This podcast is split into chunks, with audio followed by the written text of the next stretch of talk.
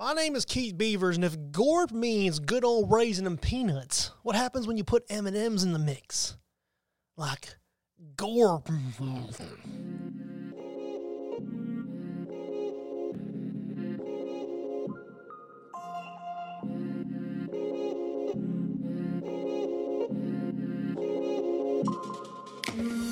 What's going on, wine lovers? Welcome to VinePair's Wine 101 podcast. My name is Keith Beavers. I am the tasting director of Vine Pair. And how are you? So, here in this episode, we will talk about the history of sparkling wine. What? That's crazy. It's just crazy. We're going to have to get it. It's just sparkling wine history is just episode of Wine 101 is sponsored by J Vineyards and Winery, makers of award winning sparkling wine. J is so excited about sparkling wine, they have a dedicated J bubble room. Even the chandeliers are made from glass bubbles. And that's impressive, but just wait until you taste J's sparkling wine with chef curated cuisine. To reserve your tasting adventure in Healdsburg, California, visit jwine.com. Or to order J's sparkling wine and other wine from this podcast, follow the link in the episode description to thebarrelroom.com. Okay, wine lovers, let's get weird.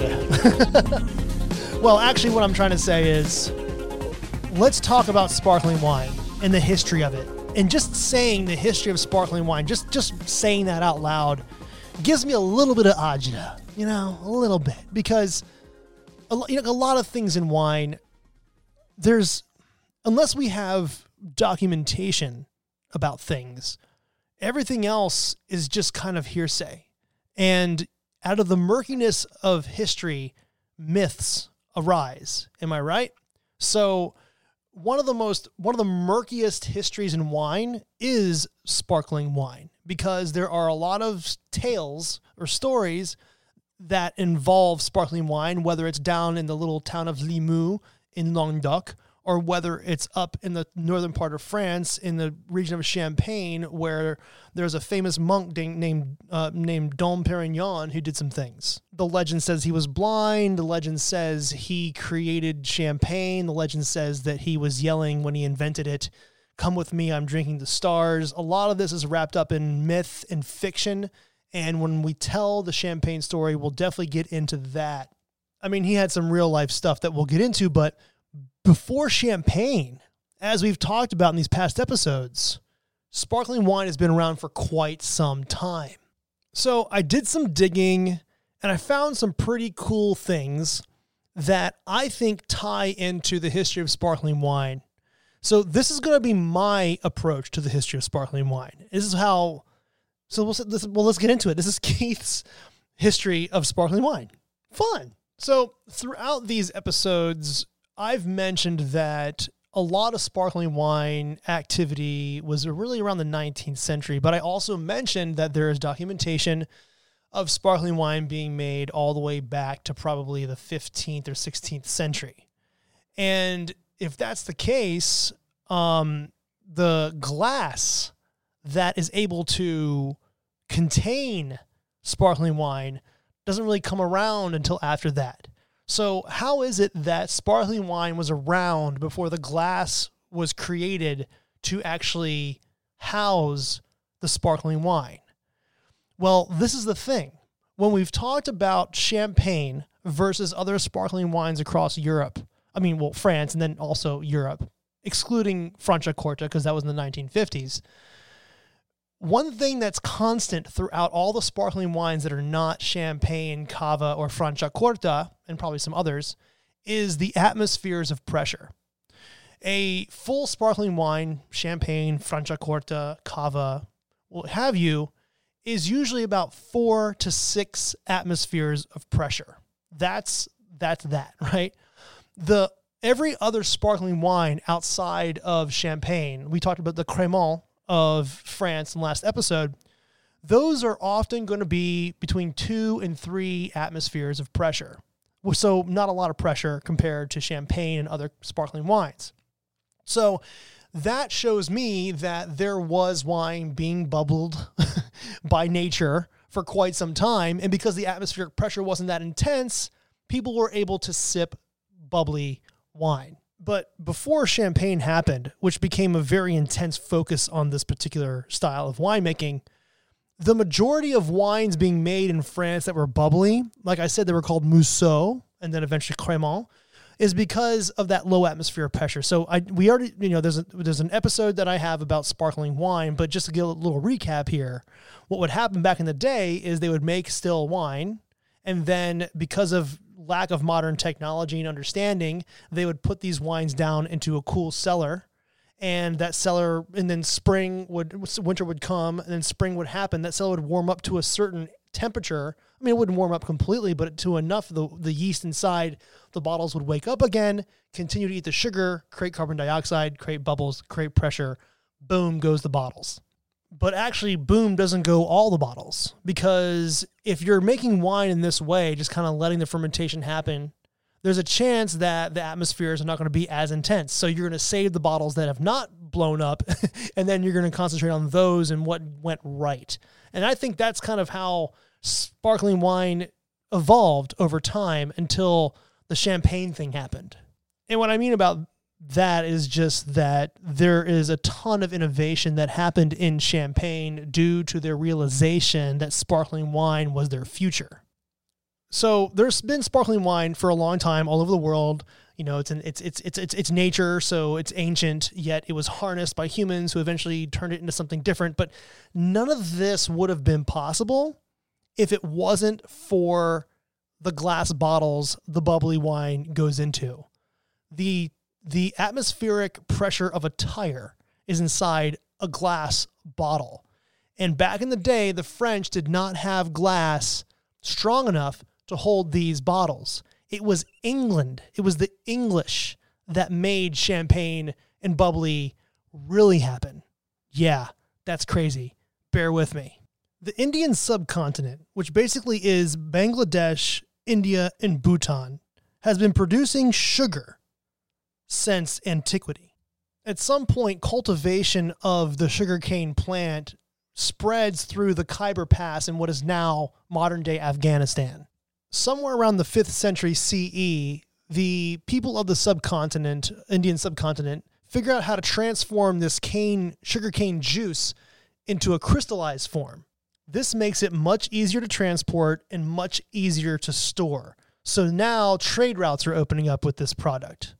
In the local language, the Devanagari language, this product is called Khanda, K H A N D A. This is the source of the word candy. Indian sailors start introducing it into their trade routes.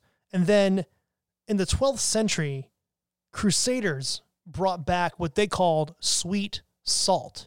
It was sugar. People were getting really excited about this because for a long time, honey was their only sweetener. So here comes this new thing, and it wasn't cheap, and there wasn't a lot of it, but people started to really dig it.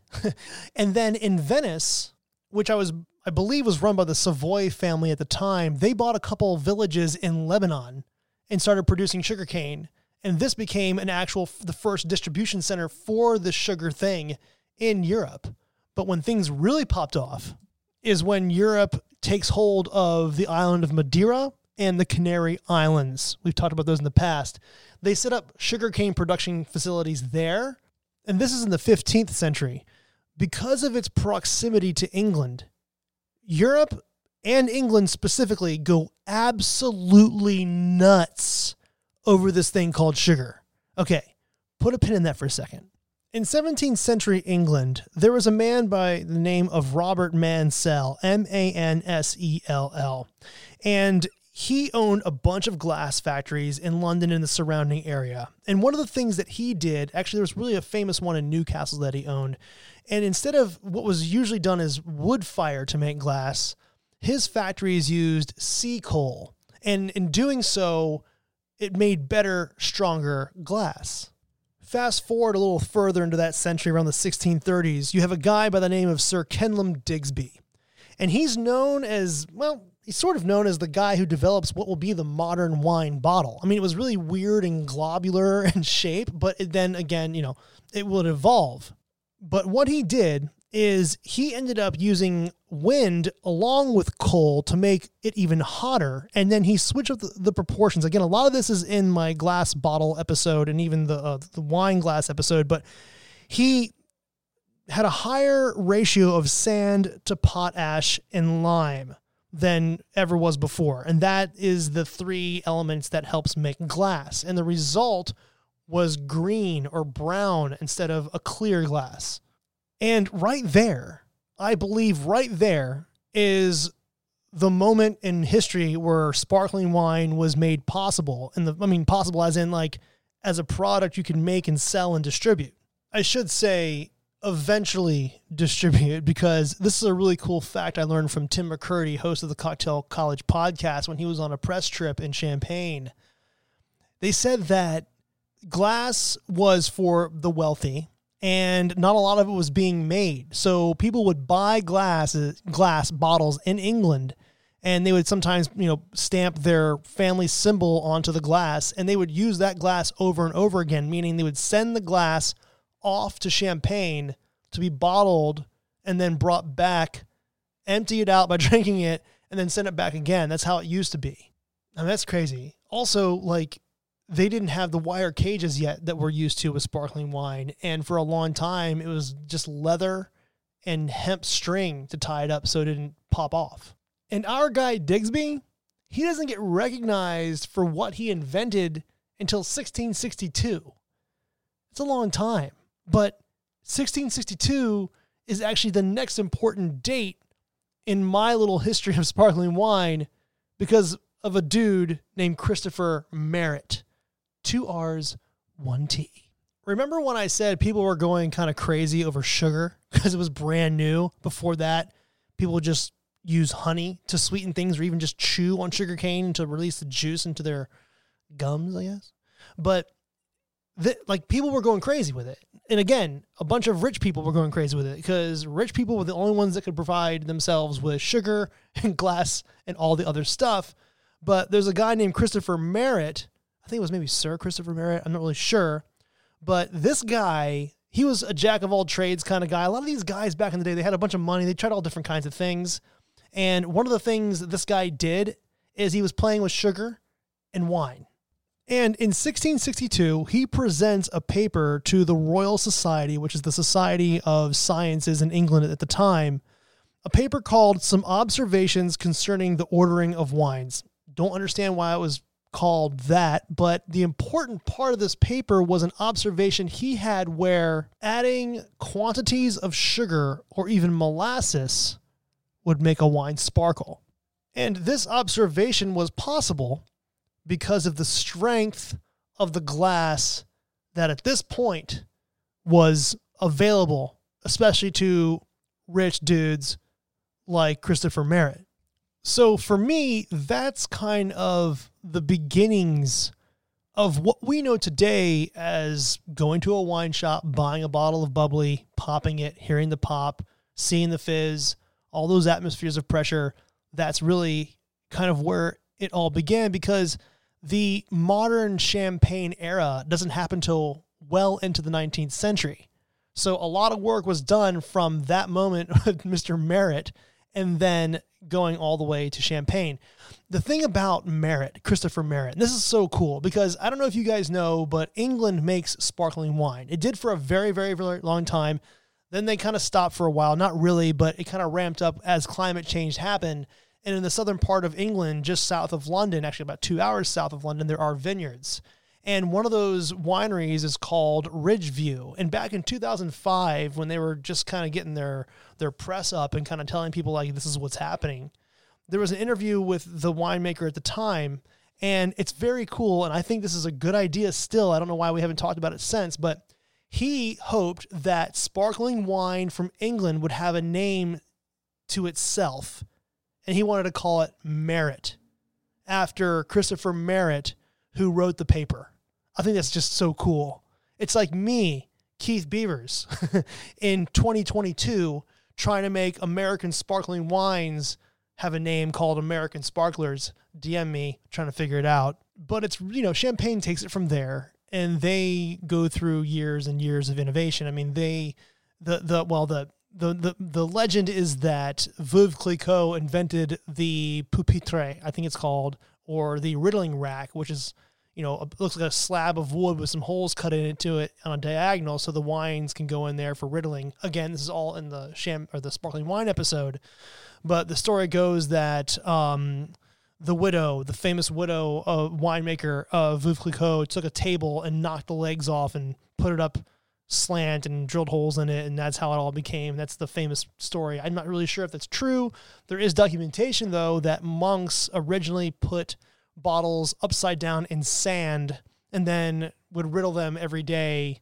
It's a whole thing, but they basically came up with that. They also were, and this is where Dom Perignon comes into play, is that the abbey in which he was part of was a big center of activity for Champagne as it was figuring itself out. And one of the things that he did do is um, figure out the best practices of press, pressing the grapes. There's a really big, it's a really big deal in Champagne pressing grapes. A lot of rules in place, and part of that is the work that was done in the Abbey. And a lot of that work is not, a lot of the limitations and restrictions and rules that are in Champagne are not in other parts of, in other sparkling regions of the world, yet these have, these rules and restrictions have created standards at which the rest of the world will often use. And then, of course, that's the traditional method. You know, that was the Champenois method. Then, of course, in the early part of the 20th century, Eugene Charmat comes up with the tank method, which is a way of making sparkling wine in a tank with pressure. This is how uh, Prosecco is made. Again, listen to my sparkling wine episode to kind of get the whole details on that. But that's kind of where we are now. And it's just fun. It's so interesting that we came, we got all this way, figured out all this stuff. Oh, and by the way, Prosecco is about five atmospheres of pressure. So the tank method can still produce the the atmospheres that you know on that tire level. But I find it interesting that the term pet nat is very popular these days, and that pet nat is all over the place. And pet nat is sort of the way sparkling wine was made before champagne. So it's amazing how it's all kind of come full circle. Huh. I don't know if you want to do a like one of the OG pet nats go get a Blanquette de Limoux we talked about in the last episode, or check out some of the Mousseux from Vouvray. Oh, and also still wondering about Mousseux du Bourgogne because if there is sparkling red wine from Burgundy, I can't stop thinking about it from the last episode. Just please let me know if you know. But that's it that's my jam. how did I do? That that's how I see the history of sparkling wine. Because if you're getting murky with stuff and all these stories we could have talked for 45 minutes about, this is kind of my way of thinking, you know, sugar.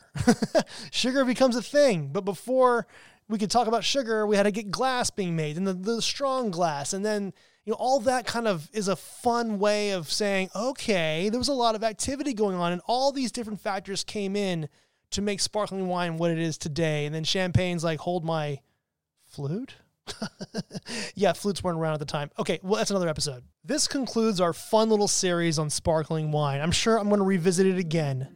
But get ready, wine lovers. The next six episodes, we are diving deep, deep into France. Get ready for Muscadet. It's coming next week. Talk to you soon. VinePair Keith is my Insta.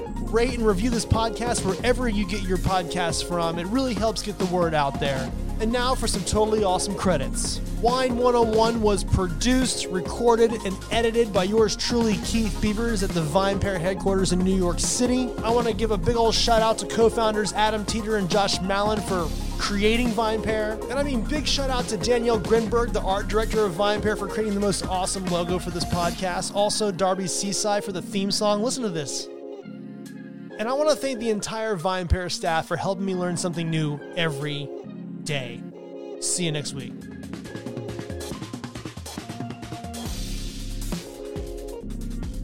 E and J Gallo Winery is excited to sponsor this episode of VinePair's Wine 101. Gallo always welcomes new friends to wine with an amazing wide range of favorites ranging from everyday to luxury and sparkling wines. I mean, Gallo also makes award winning spirits, but you know, this is a wine podcast. So whether you're new to wine or an aficionado, Gallo welcomes you to wine. We look forward to serving you enjoyment in moments that matter. Cheers. Visit barrelroom.com today to find your next favorite, where shipping is available.